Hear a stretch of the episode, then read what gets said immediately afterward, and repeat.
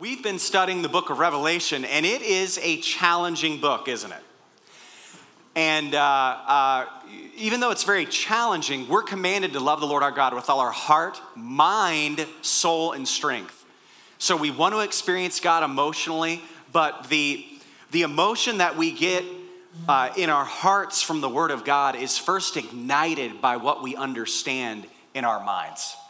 So we have to work to understand God's word. The Holy Spirit helps us, but our will through the engagement of our intellect matters. So how do you love the Lord your God with your mind during an intellectually challenging teaching? First off, I will say that you don't have to be an intellectual. That's a subjective term. We don't need to define it, but you don't have to be an intellectual.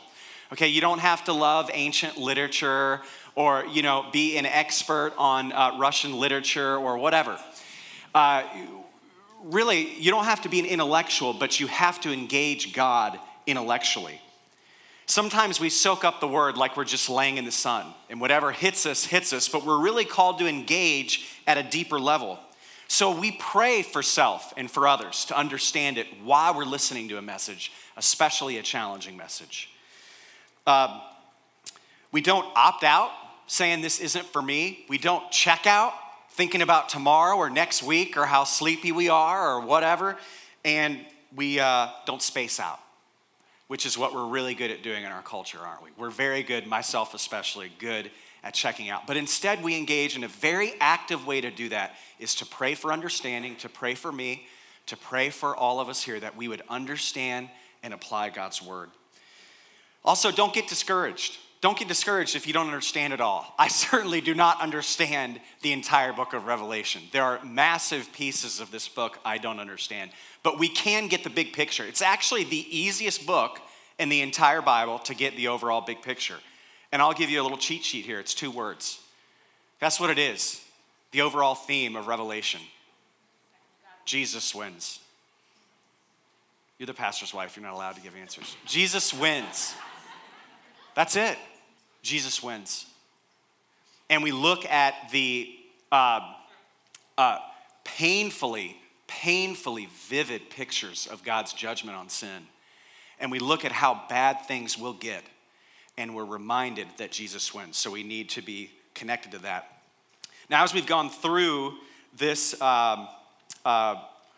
this book, we've seen that in chapter 1, we get a picture of Jesus. Then in chapters 2 and 3, exhortations are given to various churches by Jesus in light of his holiness buoying them in the midst of their trials. They were facing loss of life, family, employment, and torture for their faith, for not bowing down to the emperor in worship, and not bowing down to their various guild tradesmen gods that we spoke of last week. They were called to live boldly and to profess Christ even in the midst of crippling persecution. Now in chapter 4 and 5, we're going to be given a picture of God the Father, God the Son, and God the Holy Spirit. We're given a picture namely of God's holiness and the characteristics that line up therein to that attribute of God. And then from 4 and 5, we go to 6, where we look at the implications of this holy God for ones who are not submitted to Christ Jesus. And then in chapter 7, the implications of a holy God for those who love and follow and submit to the Lord. So we are going to read, I said we're going to have to read a lot of the book in order to get through it in the number of weeks that we have for this series. So because I can't read all of this without losing my voice, I'll read pieces of it after you're done, but go ahead and get out your Bible, your phone, or your Bible. Turn to the very end of your Bible to Revelation chapter 4. Revelation chapter 4. For time's sake, because we're running a little bit behind, I was thinking about reading it, but I'm going to have you read this whole section on your own. Chapters 4 through 7. So read chapter 4, 5, 6, and 7 on your own, and then we'll dig up some pieces of that section together after you're done. So Lord, help us to work hard, to think, to not space out, but to give ourselves to the study of your word as we read. Help us, Holy Spirit. In Jesus' name, amen. May the Holy Spirit help us understand these words.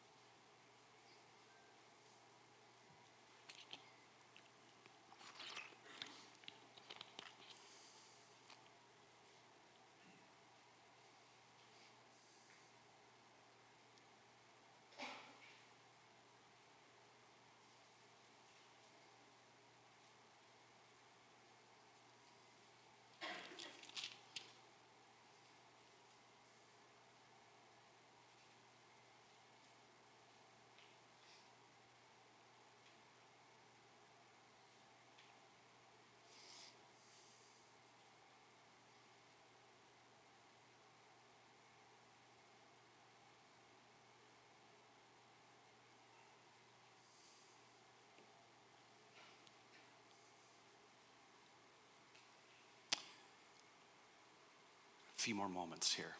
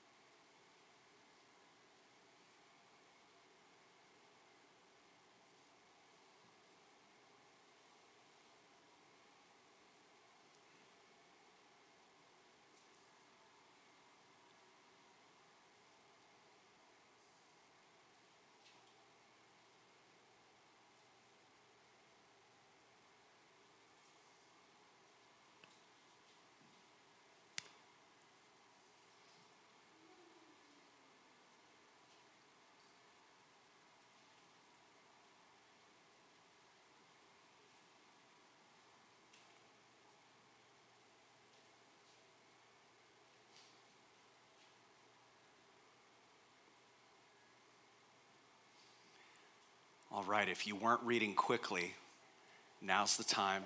Some of you are breaking out the commentaries, looking at the Greek. You don't have time to do all that. Just go ahead and read through it, get a bird's eye view. Lord, we thank you for your word, that in your grace, you've told us what will happen in the end. You've shown us a Lord and Savior who is not the meek little baby that we saw enter in, but you are the warrior. You are the one who will make all things right. You are the one who will judge the living and the dead. And we see that picture of you tonight, Lord, and I pray that those here who don't know you, I pray, Holy Spirit, that you would move them to see the beauty and the power and the majesty and the grace of our King. Lord, for those of us who do know you, may these words from this letter move us to obey you and proclaim your name regardless of the cost. In Jesus' name, amen. So we're going to look at chapter 4, verse 1 and unpack this section. It says, after this I looked, this is John speaking, the author. After this I looked, and there before me was a door standing open in heaven. And the voice I had first heard speaking to me like a trumpet said, come up here, and I'll show you what must soon take place after this. At once I was in the Spirit, and there before me was a throne in heaven with someone sitting on it. And the one who sat there had the appearance of jasper and ruby.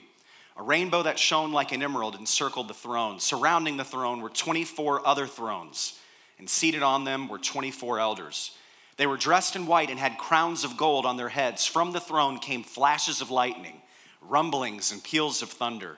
In front of the throne, 7 lamps were blazing. These are the 7 spirits of God. Also in front of the throne, there was what looked like a sea of glass, clear as crystal.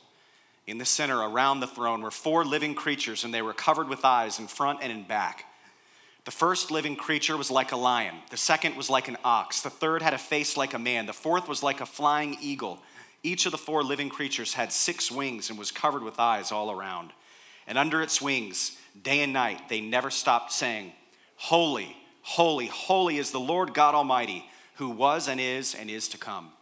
So part of the picture of God's holiness that we read in chapters 4 and 5 is that God is surrounded by unending praise. That means that at this moment, these heavenly hosts that we're reading about, which would be terrifying, by the way, absolutely terrifying, it'd probably give us a heart attack right now if we could see them, that these, without getting into the details of all these, they are worshiping Jesus right now in his presence.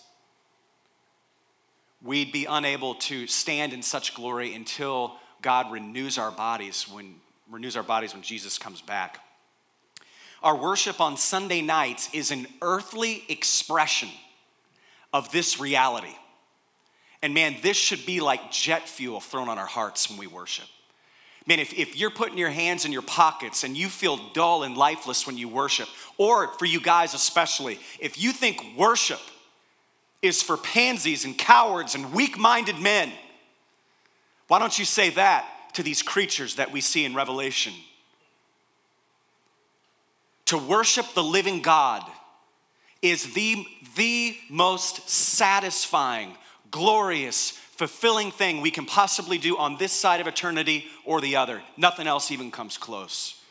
So we fall on our faces in worship, knowing that we're not alone. This should give us perspective not only for all of eternity, but for our current struggles and trials, that one day all of our struggles and trials will pale in comparison and will melt in the glory of God that we read about in this book.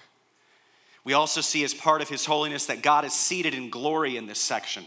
The number of God is pictured as holy. Symbolically, we see all these 7s come out, like the 7 spirits of God, recognizing that he is perfection. The sea of glass represents his transcendence, so that we don't fall into the trap of thinking that God is in any way limited to a literal throne like what we read about. It's symbolic of the fact that he is in authority. He's over all and through all and in all and not limited to time or space. He's also all powerful. In Revelation 4, verse 8, it says, each of the four living creatures had six wings and was covered with eyes all around, even under its wings. Day and night, they never stopped saying, holy, holy, holy is the Lord God Almighty, who was and is to come. Whenever the living creatures give glory, honor, and thanks to him who sits on the throne and who lives forever and ever, the 24 elders fall down before him who sits on the throne and worship him who lives forever and ever. So these creatures who we said, these heavenly hosts who we said would give us a heart attack, they fall down before the glory of God because he's so majestic. He's the one who is, was, and is to come. He has no beginning and no end. He's also glorious overall, we read here as part of his holiness. In the second part of verse 10 in chapter 4, it says, they lay their crowns before the throne and say, you are worthy, our Lord, our God, to receive glory and honor and power. For you created all things, and by your will they were created and have their being. He's worthy to receive glory because nothing exists outside of him. Our hearts beat because he gives them rhythm.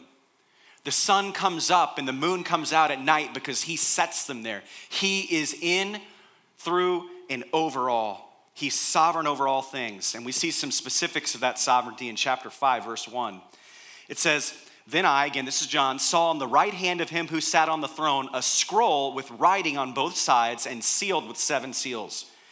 We can't go into all the details of these scrolls, but they contained the four ordained wills or plans of God to eradicate evil, death, sin, and suffering through his coming kingdom to earth. It's going to come in the last days. So now we make a turn. In chapter 4, we've gotten a picture of God the Father is holy. Now we turn to God the Son. Jesus is holy. In chapter 5, verse 2. And I saw a mighty angel proclaiming in a loud voice. Again, this would blow our eardrums out if we could hear it today. Who is worthy to break the seals and open the scroll? But no one in heaven or on earth or under the earth could open the scroll or even look inside it. I wept and wept because no one was found who was worthy to open the scroll and look inside. I mean, guys, think about this. John is weeping because there's no one who can execute the will of God, who can open these scrolls. And he's in the presence of all these heavenly hosts, these mighty beings that God created. And even they are not worthy to open these scrolls. And John himself was inadequate as well, a giant of the faith. That's until Jesus enters the scene in verse 5. It says, then one of the elders said to me, that's John, do not weep. See, the Lion of the tribe of Judah, the Root of David, has triumphed. He is able to open the scroll and its seven seals. So John is told, weep no more because the king has come. The one prophesied about in Genesis 49 and Isaiah 11, who's called the Root of David and the Lion of Judah, the fulfillment of the promise given to Abraham of a people belonging to God and a place where God's people could thrive, a kingdom where they would live, was foreshadowed through Abraham and David and many others in the Old Testament. And it's now right there in the flesh before John as the reigning and conquering king. But his kingship is depicted in a very curious way. We see here in Revelation 5:6, many of you may not have thought of Jesus in these terms, at least as it relates to his reigning when he comes back. He says, then I saw a lamb looking as if he'd been slain, standing at the center of the throne, encircled by the four living creatures and the elders. The Lamb had seven horns and seven eyes, which are the seven spirits of God sent out into all the earth. He went and took the scroll from the right hand of him who sat on the throne, and when he had taken it, the four living creatures and the 24 elders fell down before the Lamb. Each one had a harp, and they were holding golden bowls full of incense, which are the prayers of God's people.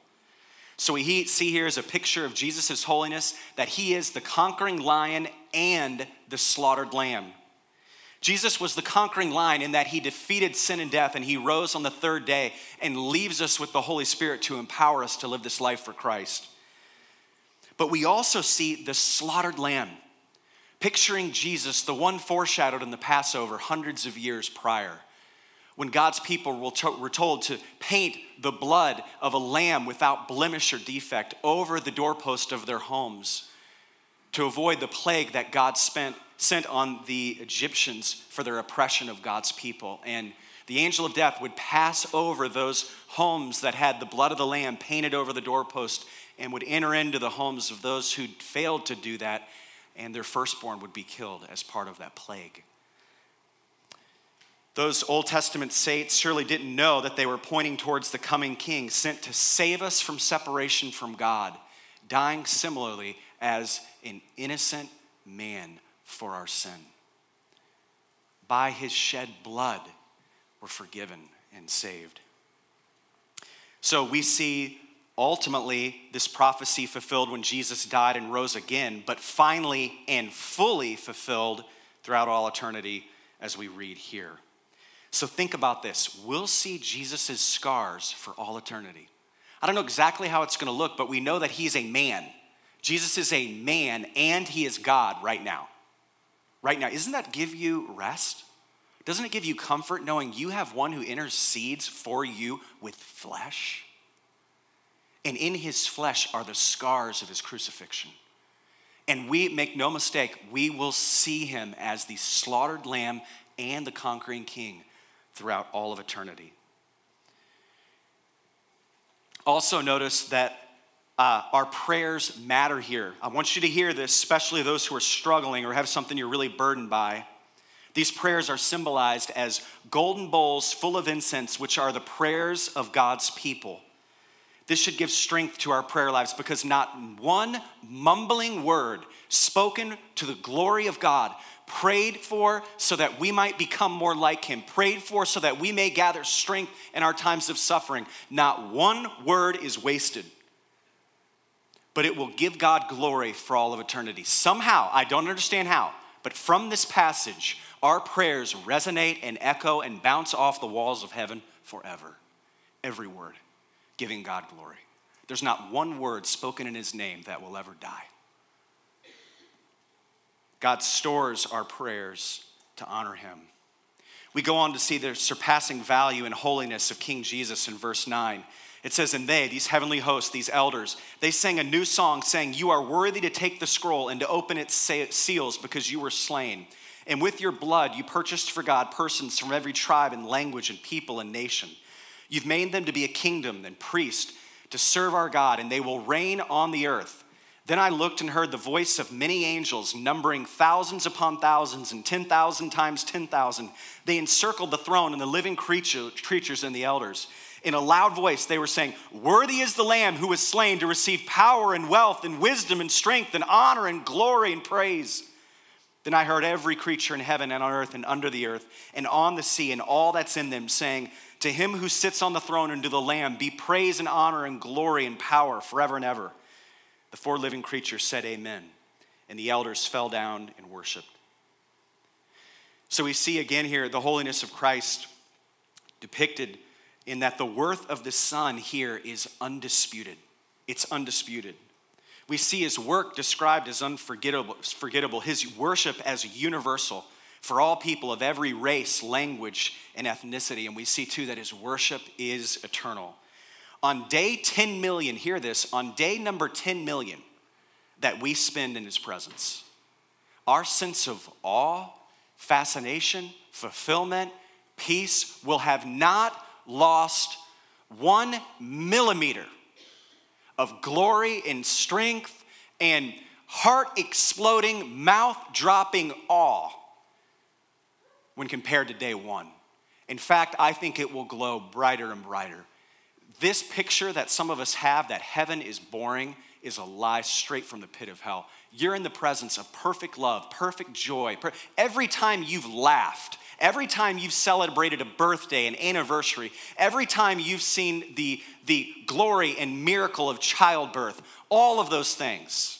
If you were to take all of those good and great experiences that we have this side of heaven and take every single person's and wrap it up in one ball, it would not compare to 1 millisecond in the presence of this king. You notice we don't read of anyone's hands being in their pockets. No one is yawning or checking their watch. No one is distracted with text or Instagram in this scenario. The glory of God is too much and no one is in sin, but they're freed from it. There's nothing more interesting, nothing more life-giving, nothing more inspiring, nothing more gracious, nothing more peaceful than the presence of Christ. So I hope this brings you strength in this culture that is absolutely obsessed with self, that if we turn our eyes upon Jesus and look fully at his face, everything in this earth will grow strangely dim. Amen?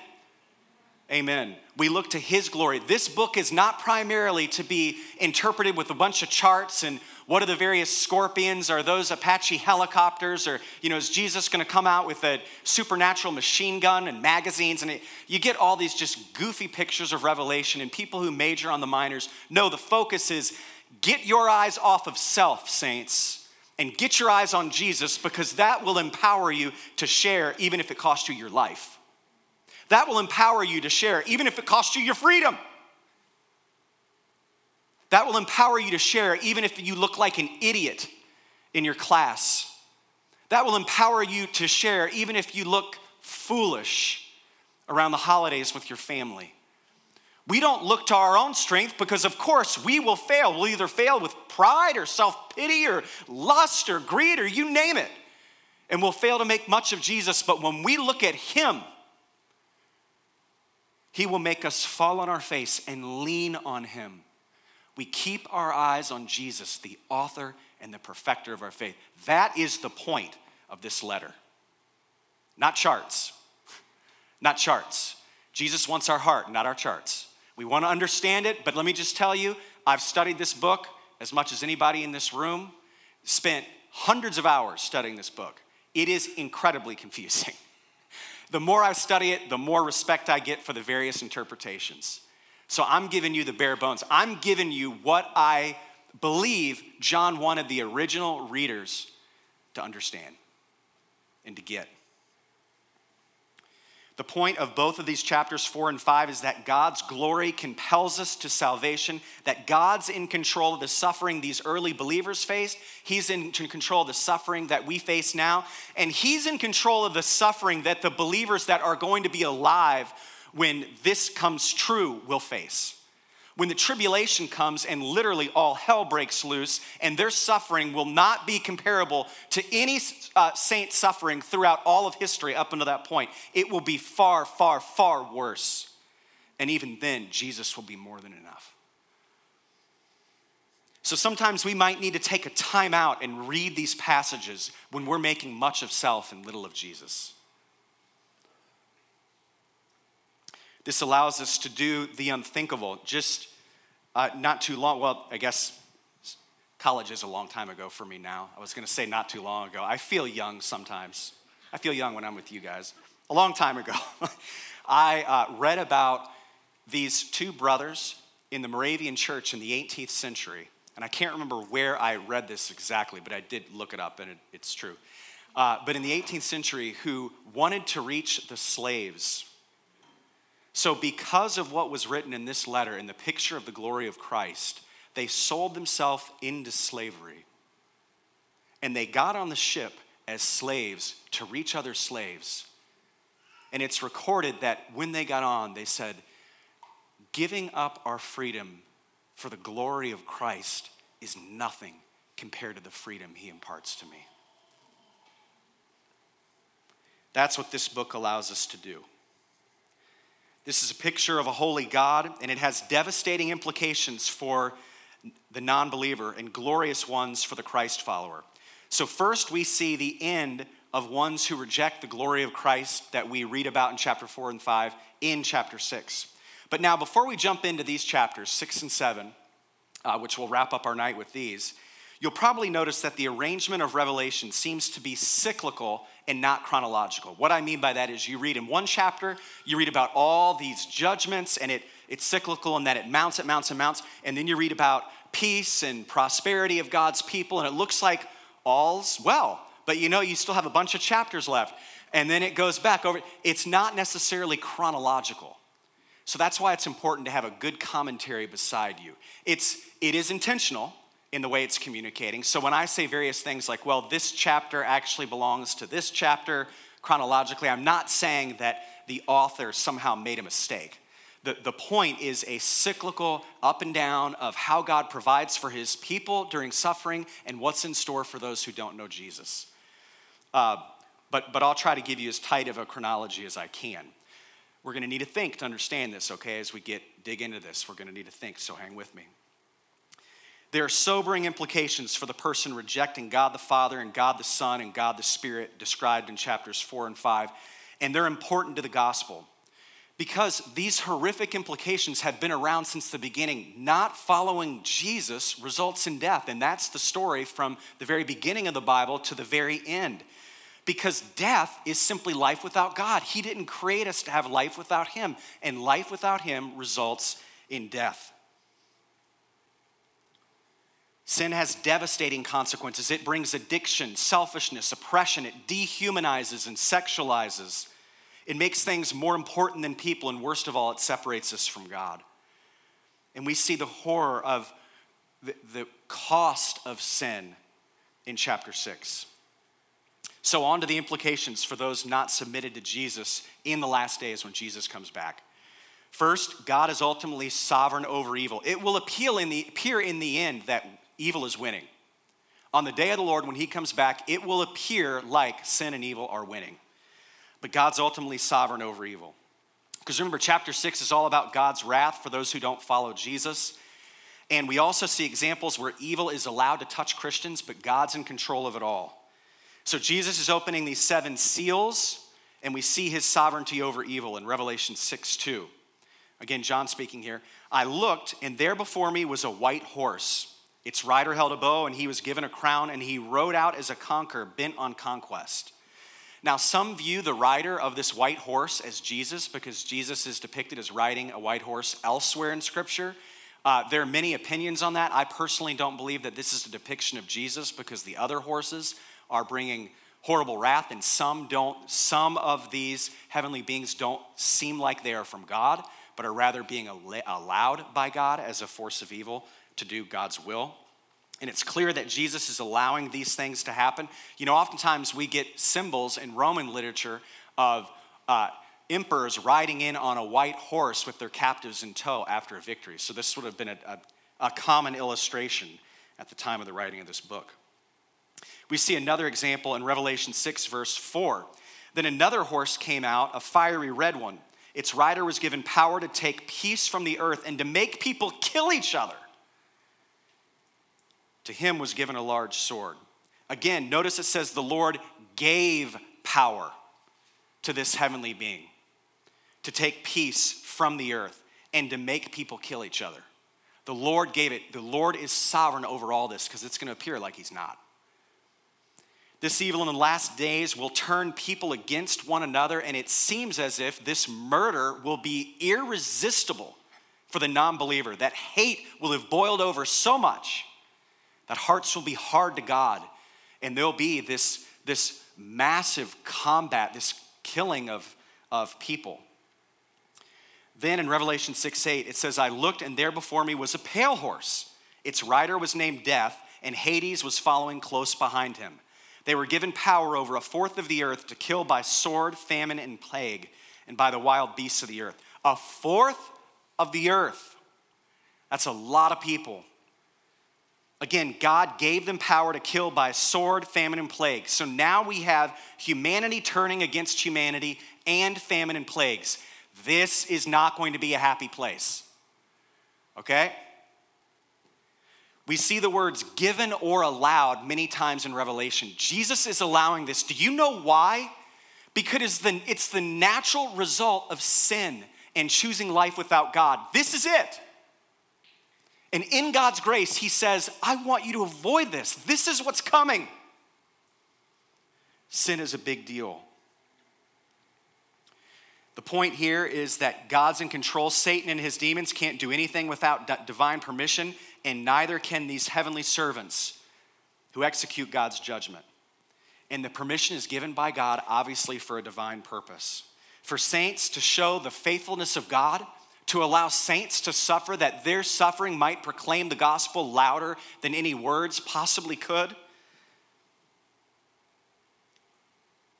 And then those who don't know, to stand as the strongest possible warning that God could ever give someone who doesn't know him. There is not a stronger possible warning he could give. Now we said chapter 6 is about God's judgment on sin, that he allowed it, that God will judge sin. And this might be a tough pill for you to swallow. But let me just say, and I beg you with this, I don't mean this in a judgmental way. Don't think that you can create God in your own image. What you think about God doesn't matter any more than what you think about the weather. You may say, Chris, I think it's gonna be 90 degrees out there and sunny. That's not gonna make it 90 degrees and sunny, is it? I wish it could, that would be kind of cool. But it can't. Your opinion matters little when it comes to the character of a person, even less God. What matters is who is he? Who is God? And we're given a very clear picture of who God is in his word. And part of his character is that he'll allow sin to come to its full conclusion, which has always been death and destruction. It's what sin does and why God tries so desperately to rescue us from the very beginning of redemptive history that we read about in Genesis to the very end. The second implication for the non-believer in the last days is God's people will appear to be victims, but they'll be victorious. In Revelation 6:9, it says, when he, that's Jesus, opened the fifth seal and saw under the altar the souls of those who had been slain because of the word of God and the testimony they had maintained, they called out in a loud voice, how long, sovereign Lord, holy and true, until you judge the inhabitants of the earth and avenge our blood? Then each of them was given a white robe, and they were told to wait a little longer until the full number of their fellow servants, their brothers and sisters, were killed just as they had been. So those who had suffered for Christ and been martyred for him will cry out for God to judge the inhabitants of the earth. And we know from all of Scripture that when that phrase is used, inhabitants of the earth, it's referring to non-believers, those who don't follow Jesus. So Jesus says, just wait until all those that I've called to suffer and die for me have done so, then I will come and judge the earth. It'll surely appear like God's people are weak and to be pitied during this time, to be pitied more than the least of people. But no, make no mistake, just as Christ appeared to be a byline in history, just one more criminal condemned to death, he arose to be victorious, and so will God's people. We will share in his blessing, and there is special blessing for those who suffer in his name. The more you suffer, the more your eyes become like a microscope on Revelation, because it is designed by God to help you prevail, regardless of the suffering you face. Moving on to one more implication of God's glory for the non-believer in chapter 6 is a disclaimer. I'm not taking longer tonight. I started later than normal, okay? I just want that to be it. Everyone's like, he went too long. No, I didn't go. Someone else went long. I don't know who, but it wasn't me. So one more implication in chapter 6. Man and woman are morally responsible for sin. When the original audience heard or read this section contained in chapter 6, let me tell you what, the actual, contextually, whether or not it's literal or figurative doesn't matter. What matters is there is some pretty stinking dark imagery used here for the consequences of sin. And that is what matters. It's gonna be dark, it's gonna be nasty. And we don't wanna have to be unprepared for that time. So we've already read of famine, plague, and rampant murder. We also read of other products of sin. In Revelation 6:12 and following, I'm not going to read this, we see judgment released in the sixth seal. Jesus opens the seal, and there's a great earthquake. The sun is turned black like sackcloth, and the whole moon turned blood red. The stars in the sky fell to earth. The heavens, that is the sky, receded like a scroll being rolled up, and every island and mountain was removed from its place, the text says. I mean, guys, this is going to be terrifying for everyone. Whether you're a believer or not, this will be terrifying, but man, especially for the non-believer. It's gonna feel like the earth is ripping apart and rebelling against itself. You won't have the assurance of the ground underneath your feet to give you security. Anything and everything we could possibly idolize will be ripped away during this time called the last days, the second coming of Christ. And it's gonna be hard for believers too, but particularly those who don't know Christ. Finally, again, for the non-believer, all social distinctions will fade amidst God's wrath. Revelation 6, verse 15. Then the kings of the earth, the princes, the generals, the rich, the mighty, and everyone else, both slave and free, hid in caves and among the rocks of the mountains. They called to the mountains and the rocks, "Fall on us and hide us from the face of him who sits on the throne and from the wrath of the Lamb. For the great day of their wrath has come, and who can withstand it?" So who can withstand the wrath of God through this coming reigning king who's going to bring judgment? Jesus Christ. Who can stand? No one. These people were calling for rocks to fall on them so that they might receive a quick death. That's how horrific this time will be. Kings, princes, generals, rich, mighty, slave, free, no matter who and what you are, every stripe and type will hide like frightened animals. No outward status or worldly assurances can protect against God's wrath. We live in a day and age where what matters most is self, right? We even have a magazine called Self. And I was just listening to a teaching. It's great as a pastor when you listen to a teaching and it relates to the sermon you're about to give. I love that. But I was listening to a sermon by Rick Warren. And he was sharing a study of common words contained in books written about 100 years ago compared to common words written in books today. And he said books today are filled statistically with hundreds times more words like self, feel, me, myself, I. Books written 100 years ago were filled with words like sacrifice, community, responsibility, and prayer. My point in bringing that up is not to say that somehow we are any more or less sinful today. Sin is sin. It just takes on different forms through different time periods. The point of me bringing it up is that we glorify self. And what Revelation does is it takes our eyes off of self and puts it on Jesus, because he matters more than our comfort. His story matters more than our story. His glory matters more than our glory. And everything we have, family, friends, job, money, all of it is simply for the glory of God. So even if circumstances change, no one can take away your Holy Spirit-delivered, God-given right as his son and daughter to bring him glory regardless of the circumstances. You keep your eyes on Jesus. You keep your eyes on this reigning king. Not one injustice will escape him.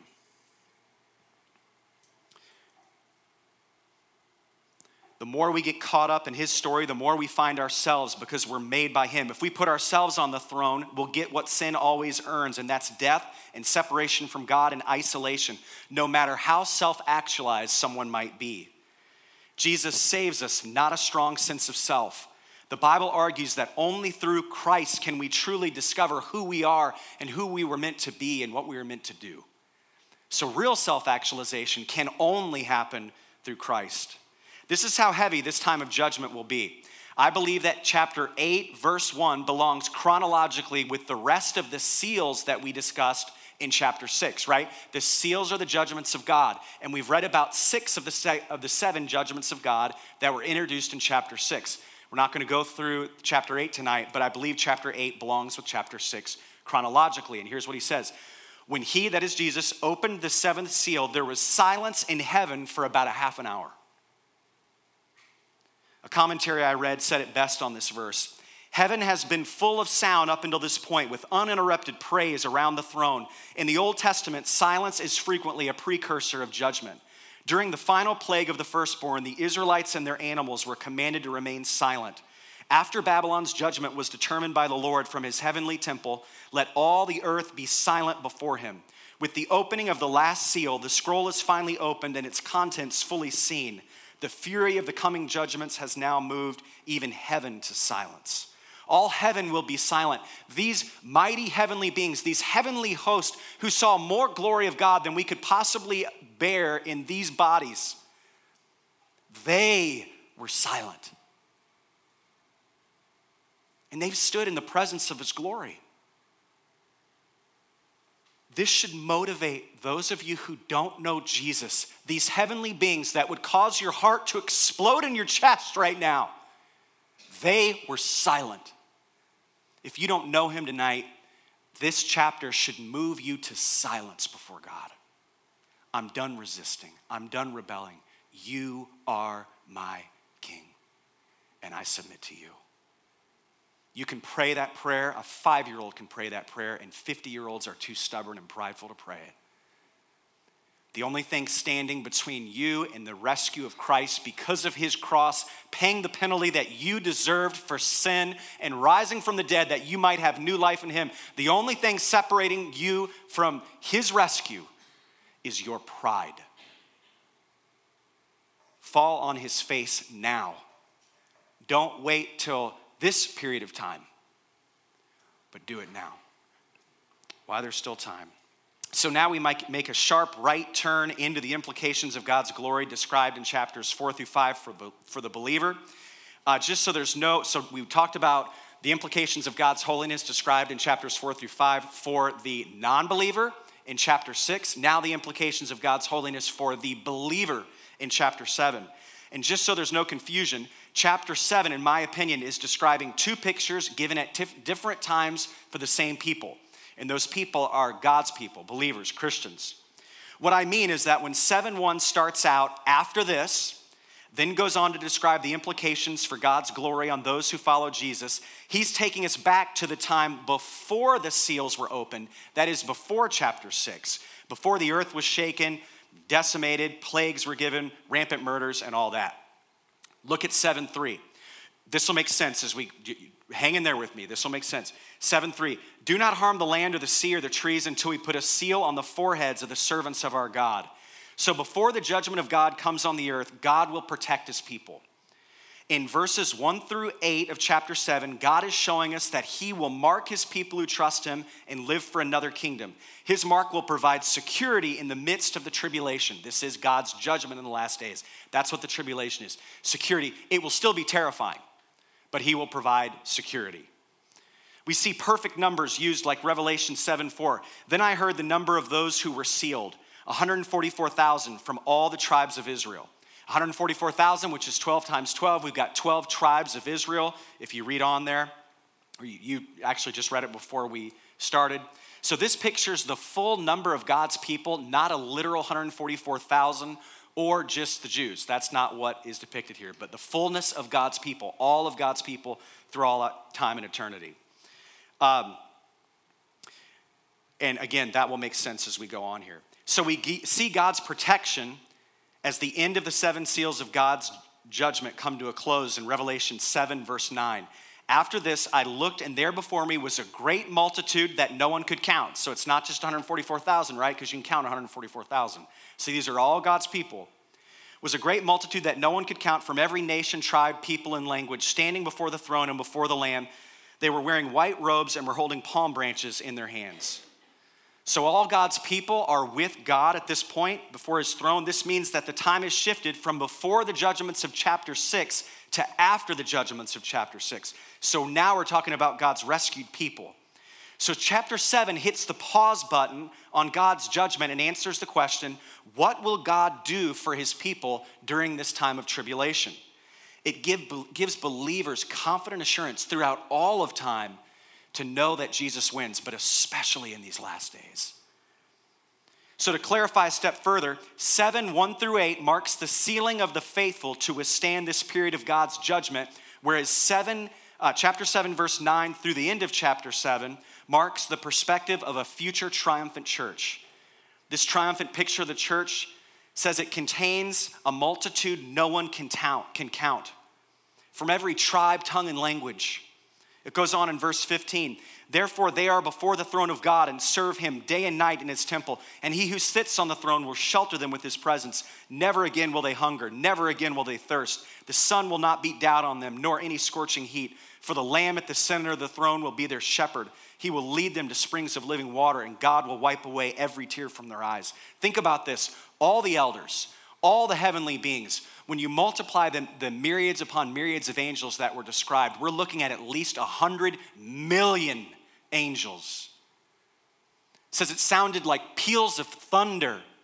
And then all the heavenly beings, then all God's people throughout all of eternity worshiping him. So chapter 7 particularly allows us to hit the pause button in our life. If you could only have one chapter to get you through suffering, I think it would be chapter 7 of Revelation. And it will be especially important for God's people who live during this time in the future, which could come at any moment, we don't know.